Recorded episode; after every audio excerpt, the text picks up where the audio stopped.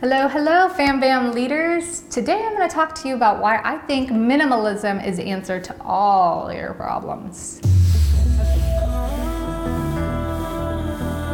Okay, all joking aside, kind of, but really. Like minimalism is the answer to a lot of problems. And I'm not talking about minimalism as in let me get rid of all my stuff so I live with nothing. I mean, I guess if you had nothing in your life, then you had would have no problems. So maybe that works there. But what I'm saying is really when in a world of where we are told to do more, be more, have more, get more, a lot of us are finding ourselves really burnt out. We're burnt out, we're unfulfilled, we're unhappy for, like the first time in our lives, we are becoming very unhealthy and dissatisfied despite the fact that we have so much abundance all around. We are feeling more disconnected and separated despite the fact that our world is the most populated it's ever been and we're also connected via the World Wide Web. It feels like a trap for a lot of us and it feels like a mega big problem when life should seem really abundant and simple.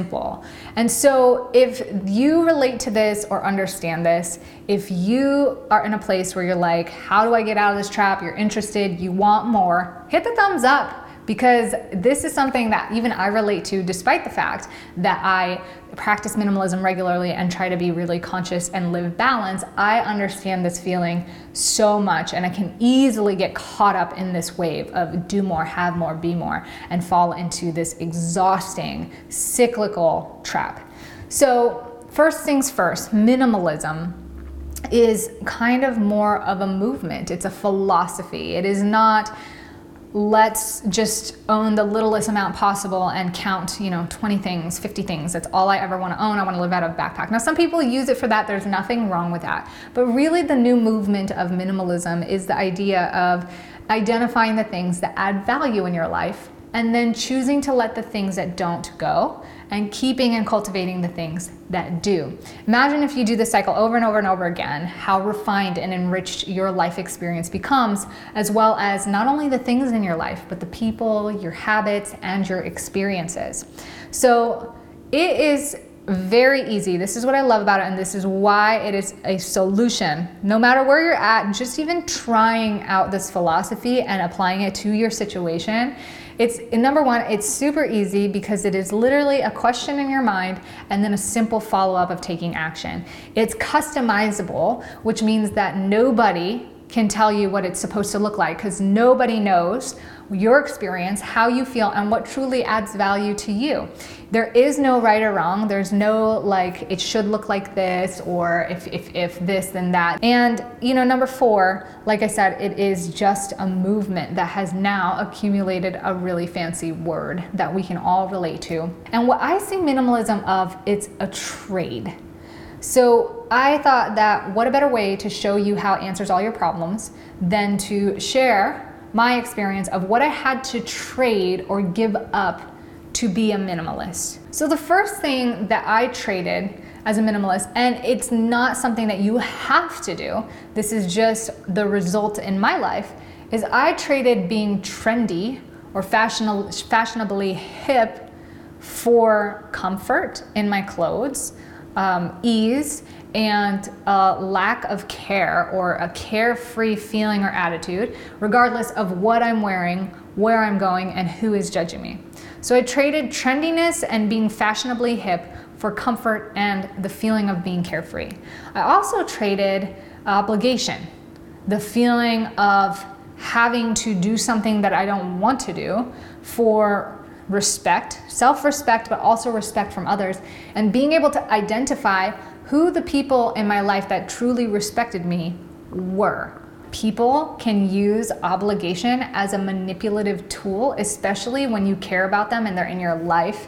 And it is so unbelievably toxic. It's so unbelievably draining and negative, and something that I've seen in many people's lives, especially good people and people that I really love and care about in my friendships and my family, people who go above and beyond to be not only a good person in their life, but give more than they receive to others in their life and to see obligation being imposed on a person. If anybody ever makes you feel obligated, and this is just me to you, if anybody ever, ever, ever, ever makes you feel obligated to do something for them, whether it's show up to a party or to cater to them in any sort of way or to not live your life and to the point that it starts to compromise your values, your health, your own relationships with other people that you love, your passion and purpose for living, it is not worth it at all. And this is something that minimalism allows you to identify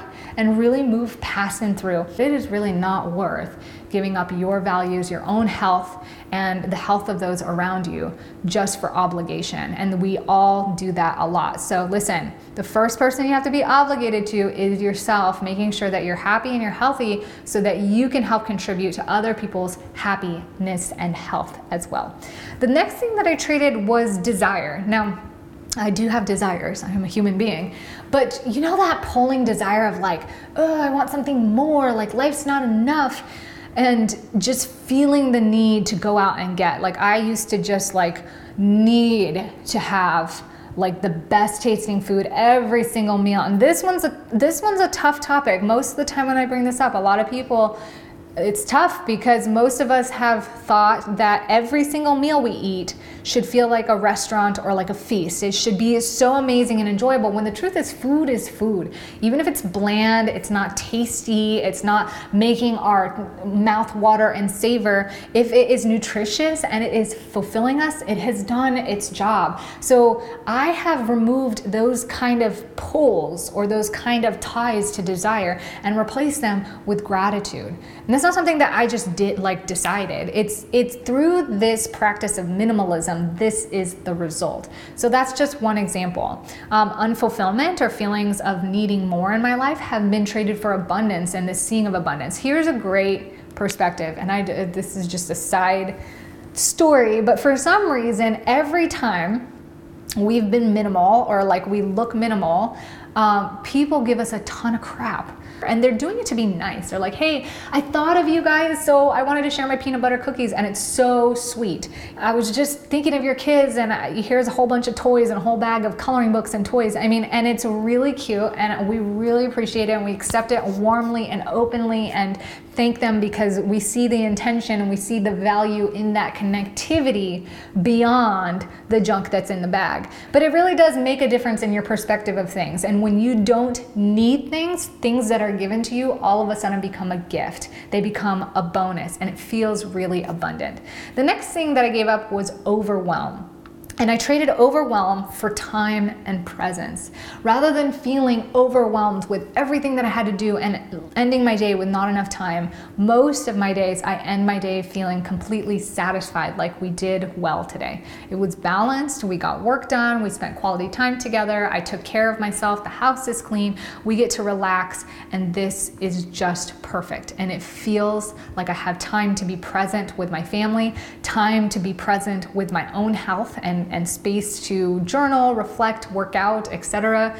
Um, and time to be present with my clients and my work. It is never fun feeling like you have a whole list of things to do and all these loose ends that can never get tied up because we don't have enough time and it's overwhelming. The other thing that I've traded and the last probably most major impact and difference that it has made on my life is I traded stress for more energy, for more health. And if you know me and you've been a part of this channel and you've seen, you, you know that my main thing is that if you have an abundance of time and energy, then you can literally do anything. Like that is my theory and it's been true so far. The only things that hold us back is feeling like we don't have the time and energy to do it.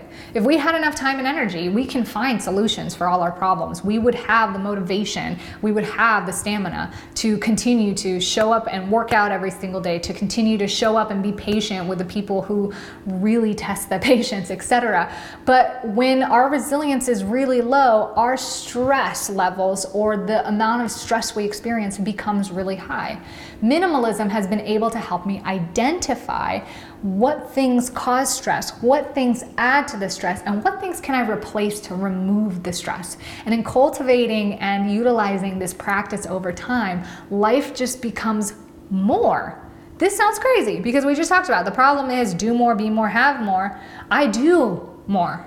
I am more. I have more, but I have more of the things that are important to me, the things that establish true satisfaction, happiness, fulfillment, self confidence, deep, meaningful relationships.